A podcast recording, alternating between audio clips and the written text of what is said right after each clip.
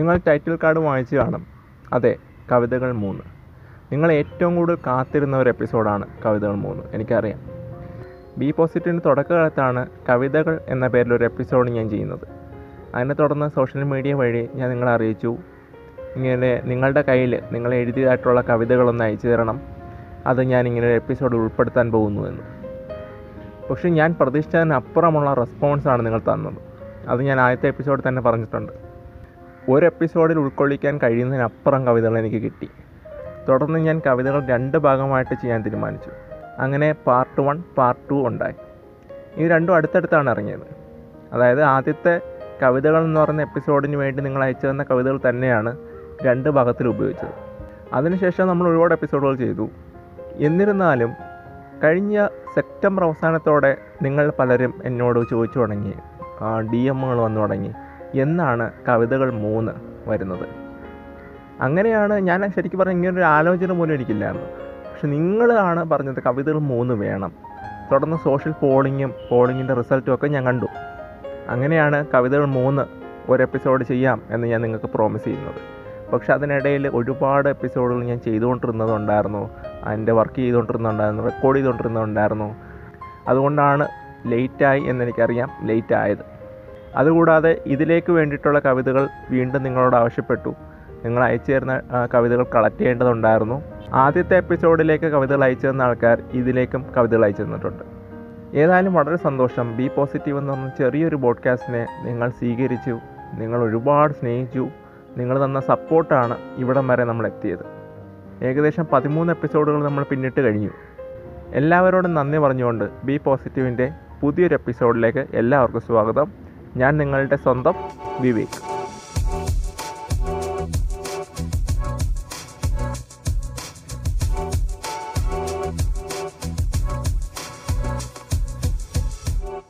Luis പാപ്പൻ.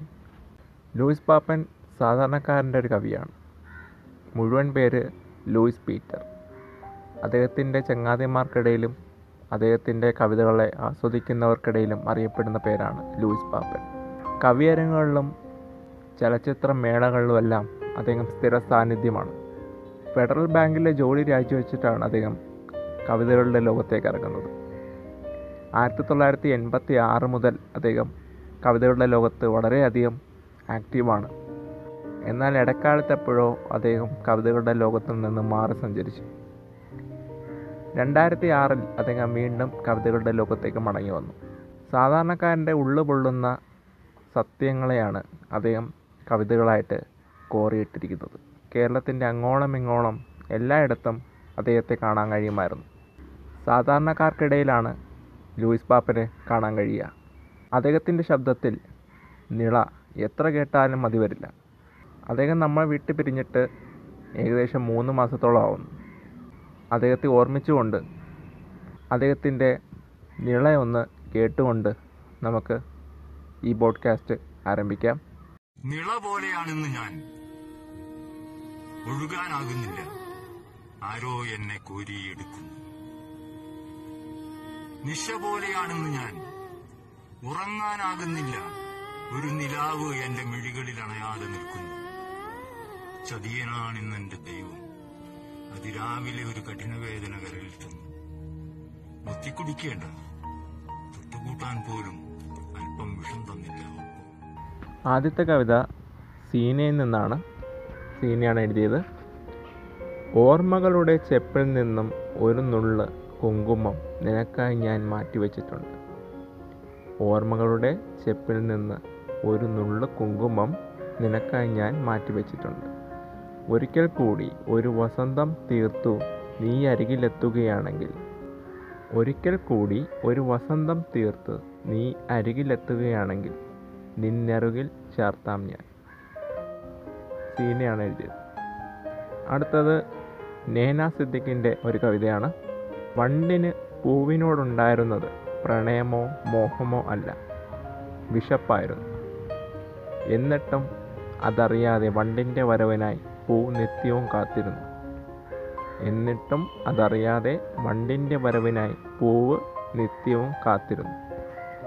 ഒടുവിൽ മധുവറ്റിയ തന്നെ വണ്ടൊഴിവാക്കിയതറിഞ്ഞ് പൂവ് ഇതളതർന്നു തളർന്നു വീണു. ഒടുവിൽ മധുവറ്റിയ തന്നെ വണ്ടൊഴിവാക്കിയതറിഞ്ഞ് പൂവ് ഇതളടർന്നു തളർന്നു വീണിരുന്നു. വ്യാജ പ്രണയങ്ങളെ ഓർമ്മിപ്പിക്കുന്ന വരികളാണത്. തീർച്ചയായും ഒരാളെ മനഃപൂർവം വഞ്ചിക്കുന്നത് വളരെ വലിയൊരു തെറ്റായിട്ടാണ് ഞാൻ മനസ്സിലാക്കുന്നത്. അടുത്ത കവിത മേഘസിന്റെയാണ് പതിഞ്ഞു പെയ്യും മഴ നനഞ്ഞ മണ്ണ് പോലെ. ഈർപ്പം മാറാത്ത ഓർമ്മകളുടെ കുളിര് പകരും പുലർക്കാല ചിന്തകൾ. പതിഞ്ഞു പെയ്യും മഴ നനഞ്ഞ മണ്ണ് പോലെ ഈർപ്പം മാറാത്ത ഓർമ്മകളുടെ കുളിര് പകരും പുലർക്കാല ചിന്തകൾ. അതിലെപ്പോഴോ നിന്റെ ഓർമ്മകളും ഒരു നൊടിയിൽ എന്നെ തഴുകി കടന്നു പോയിരുന്നു. അതിലെപ്പോഴോ നിന്റെ ഒരു ഓർമ്മകളും ഒരു നൊടിയിൽ എന്നെ തഴുകി കടന്നു പോയിരുന്നു. നല്ല വരികളാണ്. വേർപാടിനേക്കാൾ വേദനാജനകമാണ് ചിലപ്പോൾ വീണ്ടുമുള്ള കണ്ടുമുട്ടൽ. വേർപാടിനേക്കാൾ വേദനാജനകമാണ് ചിലപ്പോൾ വീണ്ടുമുള്ള കണ്ടുമുട്ടൽ. അത്തരം സന്ദർഭങ്ങളിൽ ഹൃദയത്തിന്റെ മുറിവുകളിൽ നിന്നും കണ്ണീരൊഴുകാറുണ്ട്. അത്തരം സന്ദർഭങ്ങളിൽ ഹൃദയത്തിന്റെ മുറിവുകളിൽ നിന്നും കണ്ണുനീർ ഒഴുകാറുണ്ട്. ബിന്ദു ജോർജാണ് എഴുതിയത്. നഷ്ടങ്ങളെയാണ് ഈ ഒരു കവിത ഓർമ്മിക്കുന്നത്. ഒരു തലോടലായി വന്ന് ചെറുതാളത്തിൽ നിന്നോട് ചേർന്ന് നിന്നൊരു ചുംബനം തന്ന് നാം പിരിഞ്ഞപ്പോൾ അറിയാതെ ഞാൻ മൂളിയ രണ്ട് വരികളുണ്ട്. ഒരു തലോടലായി വന്ന് ചെറുതാളത്തിൽ നിന്നോട് ചേർന്ന് നിന്നൊരു ചുംബനം തന്ന് നാം പിരിഞ്ഞപ്പോൾ അറിയാതെ ഞാൻ മൂളിയ രണ്ട് വരികളുണ്ട്. എത്രയോ ജന്മമായി നിന്നെ ഞാൻ തേടുന്നു.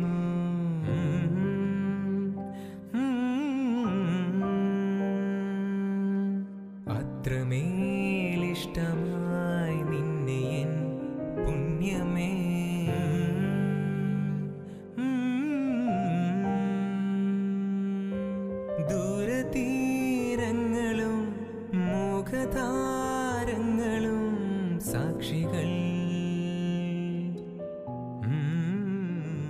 ചില ഇഷ്ടങ്ങൾ അങ്ങനെയാണ്. അകളിൽ നിന്ന് ആസ്വദിക്കാനേ തരമുള്ളൂ. നിരഞ്ജന എന്നെ മറ്റൊരു കവിത കൂടെ ഉണ്ട് കാതോർത്തിരിക്കെ ചില പിൻവിളികൾ നമ്മെ തേടി വരാറുണ്ട്. നീയും വരുമായിരിക്കും. കാതോർത്തിരിക്കെ ചില പിൻവിളികൾ നമ്മെ തേടി വരാറുണ്ട്. നീയും വരുമായിരിക്കും. ഒരു പ്രതീക്ഷ തരുന്നുണ്ട് ഈ കവിത. നീ വായിക്കാൻ കാത്തിരിക്കുന്നതിലേറെ കൊതിയോടെ എന്റെ കുറിമാനങ്ങൾ പകർത്താൻ കാത്തിരിക്കുന്ന ഈ തൂലികയും പുസ്തകത്താളുകളും അവയ്ക്ക് പരസ്പരം കൊതിയോടെ എന്റെ അക്ഷരങ്ങളിലൂടെ പുണരാനായി. നീ വായിക്കാൻ കാത്തിരിക്കുന്നതിലേറെ കൊതിയോടെ എന്റെ കുറിമാനങ്ങൾ പകർത്താൻ കാത്തിരിക്കുന്ന ഈ തൂലികയും പുസ്തകത്താളുകളും അവയ്ക്ക് പരസ്പരം കൊതിയോടെ എന്റെ അക്ഷര എന്റെ അക്ഷരങ്ങളിലൂടെ ഉണരാനായി മനോഹരമി പ്രണയം. നീർമാതളത്തിന്റെ തന്നെ മറ്റൊരു കവിത. ദുഃഖങ്ങൾ സൃഷ്ടിച്ച തടവറയിൽ നിന്നും രക്ഷയേകാൻ പ്രതീക്ഷകൾ വന്നു. തുരമുഖം സൃഷ്ടിച്ചു. ദുഃഖങ്ങൾ സൃഷ്ടിച്ച തടവറയിൽ നിന്നും രക്ഷയേകാൻ പ്രതീക്ഷകൾ വന്നു. തുരമുഖം സൃഷ്ടിച്ചു. നിരാശ വന്ന് തടഞ്ഞു നിർത്തി. ശുഭാപ്തി വിശ്വാസം കൂടെ നിന്ന് പൊരുതി മുന്നേറി. ഒടുവിൽ ജീവിത വിജയിയായി. നീർമാതളത്തിന്റെ ഈ കവിത മുന്നോട്ട് വയ്ക്കുന്നത് നമ്മളിനുള്ളിലെ വിശ്വാസം മുന്നോട്ട് വയ്ക്കുക. നമ്മുടെ വിശ്വാസം പ്രതീക്ഷ മുന്നോട്ട് വയ്ക്കുക. നമ്മളുടെ എല്ലാ ബുദ്ധിമുട്ടുകളും പ്രശ്നങ്ങളും മറികടക്കാൻ സാധിക്കും എന്നാണ് ഈ കവിതയിലൂടെ നീർമാതളം പറയാതെ പറയുന്നത്. ഏതായാലും നീർമാതളം നമ്മുടെ ആദ്യത്തെ എപ്പിസോഡിലൊക്കെ കവിത എഴുതിയിട്ടുള്ള ആളാണ്. നന്നായിരിക്കും അമ്മ എന്ന നിത്യസ്നേഹം ജീവിതത്തിലെ ഒരു അധ്യായം തന്നെയാണ്. അമ്മ എന്ന നിത്യസ്നേഹം ജീവിതത്തിലെ ഒരു അധ്യായം തന്നെയാണ്. പഠിച്ചാലും പഠിപ്പിച്ചാലും തീരാത്ത ത്യാഗത്തിന്റെയും സ്നേഹത്തിന്റെയും അധ്യായം. പഠിച്ചാലും പഠിപ്പിച്ചാലും തീരാത്ത ത്യാഗത്തിന്റെയും സ്നേഹത്തിന്റെയും അധ്യായം. മുക്കുത്തി പെണ്ണാണ് ദയിച്ചത് അമ്മയെക്കുറിച്ച് നല്ലൊരു കവിതയാണ്. ചേർത്ത് പിടിച്ചപ്പോഴും ചിതറിത്തെറിച്ചപ്പോഴും നെഞ്ചിലൊതുക്കിയതാണോ പ്രണയം? ആർദ്രമായ രാവുകളിൽ തേടിയെത്തിയ ഒരു നേർത്ത സംഗീതം പോലെ ഇലഞ്ഞിപ്പൂക്കൾ വീണ വഴിത്താരയിലെവിടെയോ ഒരു ചെറു പുഞ്ചിരിയിൽ ഒളിപ്പിച്ചൊരു സ്വകാര്യം പോലെ മൗനത്തിൽ ഒളിപ്പിച്ച മനോഹരമായൊരു പ്രണയം. ചെറു പുഞ്ചിരിയിൽ ഒളിപ്പിച്ചൊരു സ്വകാര്യം പോലെ മൗനത്തിൽ ഒളിപ്പിച്ച മനോഹരമായൊരു പ്രണയം. ഇത് എഴുതിയ ആളുടെ പേര് കിട്ടിയിട്ടില്ല. ഏതായാലും വളരെ മനോഹരമായ കവിതയാണ്. ഇത്തിരി പരിഭവങ്ങൾ ഒത്തിരി പരാതികൾ ഒന്നൊന്നര പിണക്കങ്ങൾ ഒരുപാട് കണ്ണുനീർ ഒറ്റപ്പെടലുകൾ. ഒരൊത്തിരി പേർക്ക് ഇതൊക്കെയാണത്രേ ജീവിതം. ഇത്തിരി പരിഭവങ്ങൾ ഒത്തിരി പരാതികൾ ഒന്നൊന്നര പിണക്കങ്ങൾ ഒരുപാട് കണ്ണുനീർ ഒറ്റപ്പെടലുകൾ. ഒരൊത്തിരി പേർക്ക് ഇതൊക്കെയാണത്രേ ജീവിതം. നീർമാതളത്തിന്റെ വരികളാണ്. നക്ഷത്രങ്ങൾ വിണ്ണിൽ മൗനമായി മിഴി ചിമ്മുന്ന രാത്രിയിൽ എന്നെ നോക്കി പുഞ്ചിരിക്കുന്നു. നക്ഷത്രങ്ങൾ വിണ്ണിൽ മൗനമായി മിഴി ചിമ്മുന്ന രാത്രിയിൽ എന്നെ നോക്കി പുഞ്ചിരിക്കുന്നു. തിളങ്ങുന്ന താരം മെല്ലെ എന്നോടായി ഓതുന്ന സ്വപ്നങ്ങളിലെ ഓർമ്മയുടെ പടർപ്പ് തിളങ്ങുന്ന താരം മെല്ലെ എന്നോടായി ഓതുന്ന സ്വപ്നങ്ങളിലെ ഓർമ്മയുടെ പടർപ്പ് ഇത് എഴുതിയ ആളുടെ പേരും ലഭ്യമല്ല. സ്വപ്നത്തെക്കുറിച്ചുള്ള ഒരു കവിതയാണ്. നീ പെയ്ത നിമിഷം കുളിർ സ്പർശം സിരകളിലുണരവേ. ചാറ്റലിന്റെ ചാരുതയിൽ അഴകാർന്നൊരു സ്വപ്നം കനവിൽ തുടിച്ചു പെയ്യുന്നു. എന്നുടെ ചാരെ നിറനിലാവ് പോൽ നീ വന്നിടാമോ? കനവിന്റെ വാതിലുകൾ നിനക്കായി ഞാൻ തുറന്നിടാം. എന്നുടെ ചാരെ നിറനിലാവ് പോൽ നീ വന്നിടാമോ? കനവിന്റെ വാതിലുകൾ നിനക്കായി ഞാൻ തുറന്നിടാം. അതാദ്യമായ മോഹം കെട്ടുപിണഞ്ഞ നിമിഷം ഒന്നായി ലയിച്ചിടുവാൻ തല്ലിയാർത്തു പെയ്തിടാമോ മഴ? മഴയുടെ വരികളാണ് നന്നായിരിക്കും ഹൃദയമില്ലാത്തൊരു പ്രണയത്തിനായി എഴുതിയതെല്ലാം വരികളില്ലാത്ത കവിതകളായിരുന്നു. ഹൃദയമില്ലാത്തൊരു പ്രണയത്തിനായി എഴുതിയതെല്ലാം വരികളില്ലാത്ത കവിതകളായിരുന്നു. മഷിയുടെ മണം പുരളാത്ത പുസ്തകത്താടുകൾ ഓരോന്നും മറിച്ചു നോക്കിയപ്പോൾ ശൂന്യമായിരുന്ന ഇന്നലകളെ തിരിച്ചറിയുന്നു. ശൂന്യമായിരുന്ന ഇന്നലകളെ തിരിച്ചറിയുന്നു. ബി ജെയുടെ വരികളാണ് ബി ജെ കവിതകളുടെ ആദ്യത്തെ എപ്പിസോഡിലും കവിതകൾ തന്നിരുന്നു. ബി ജെയുടെ തന്നെ മറ്റൊരു കവിത കൂടെ ഉണ്ട്. ഒരു കുന്ന് സ്വപ്നങ്ങൾ ഒന്നായി പറന്നുപോയി. ഒരു കുന്ന് സ്വപ്നങ്ങൾ ഒന്നായി പറന്നുപോയി. എൻ മിഴി ഒന്ന് തുറന്നപ്പോൾ അവയെങ്ങോ കാത്തിരിക്കുന്നുണ്ടാവാം എന്റെ അടുത്ത ഒരു നിദ്രയ്ക്കായി ഇതും ബി ജെയുടെ വരികളാണ്. നീയും ഞാനും തമ്മിൽ ചുംബിക്കുന്ന പ്രണയ സ്വപ്നങ്ങളെയും കൊണ്ട് ഒഴുകുവാൻ ഒരു തോണി കാത്തിരിപ്പുണ്ട്. നീയും ഞാനും തമ്മിൽ ചുംബിക്കുന്ന പ്രണയ സ്വപ്നങ്ങളെയും കൊണ്ട് ഒഴുകുവാൻ ഒരു തോണി കാത്തിരിപ്പുണ്ട്. നീ പുഴയായും ഞാൻ തുഴയായും കാലമാകുന്ന ആ ചെറു തോണിയിൽ പ്രണയം പങ്കിടാം. നീ പുഴയായും ഞാൻ തുഴയായും. കാലമാകുന്ന ആ ചെറുതോണിയിൽ പ്രണയം പങ്കിടാം. സൈലന്റ് വിസിറ്റർ പൊന്നാരിയുടെ അച്ഛനാണ് ഈ കവിത എഴുതിയിരിക്കുന്നത്. നന്നായിരിക്കുന്നു. ഇനി ഒരിക്കലും തിരിച്ചു വരില്ലെന്നറിയാവുന്ന ഒരാൾക്ക് വേണ്ടിയാണോ കാത്തിരിക്കുന്നത്?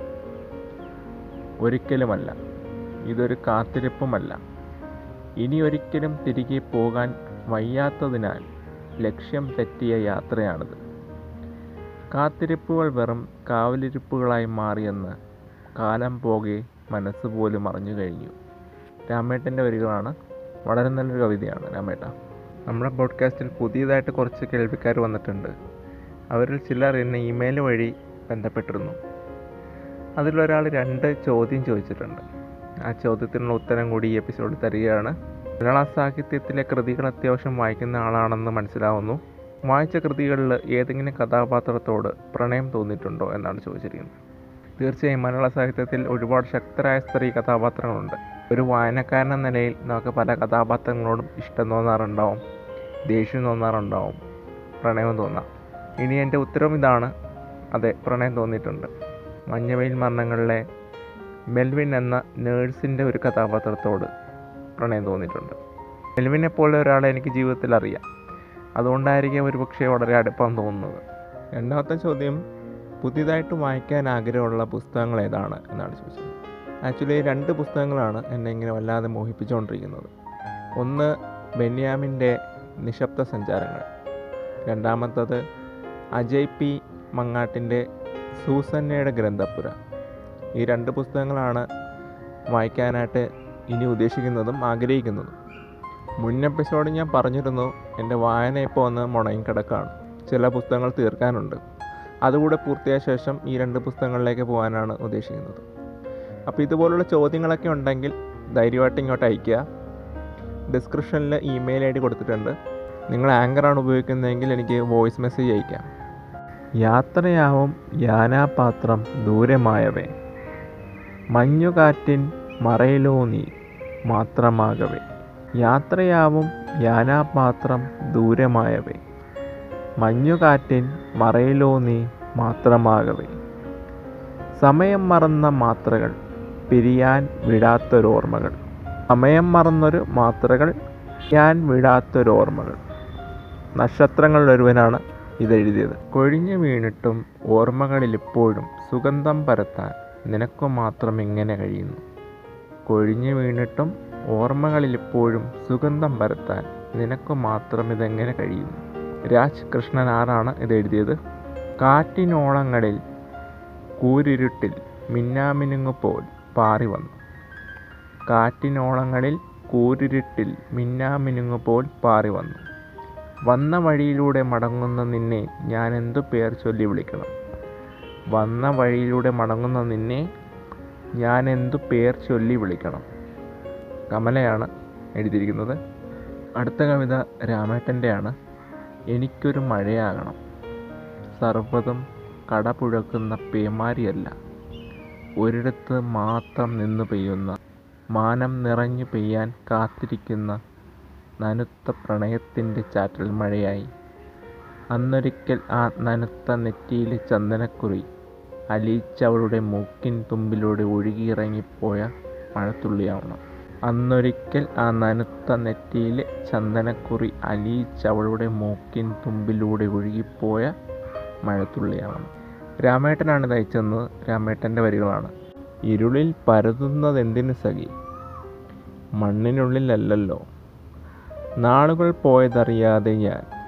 നീ എന്റെ ഒപ്പമുണ്ടെന്ന് നനച്ചു പോകുമ്പോഴൊക്കെ നെഞ്ചിലാരോ തീ കോരിയിടുന്ന പോലെ. ഉറങ്ങാതിരിക്കുവാൻ ഉടമ്പടിയുണ്ടാക്കി നീ പോയതിൽ പിന്നെ ഞാനോ ഉറക്കം വെറുത്തു. ഫൈസൽ പകൽക്കുറിയുടെയാണ് ഈ വരികൾ. അദ്ദേഹത്തിന്റെ ആരോഗ്യസ്ഥിതി ഇച്ചിരി മോശമാണ്.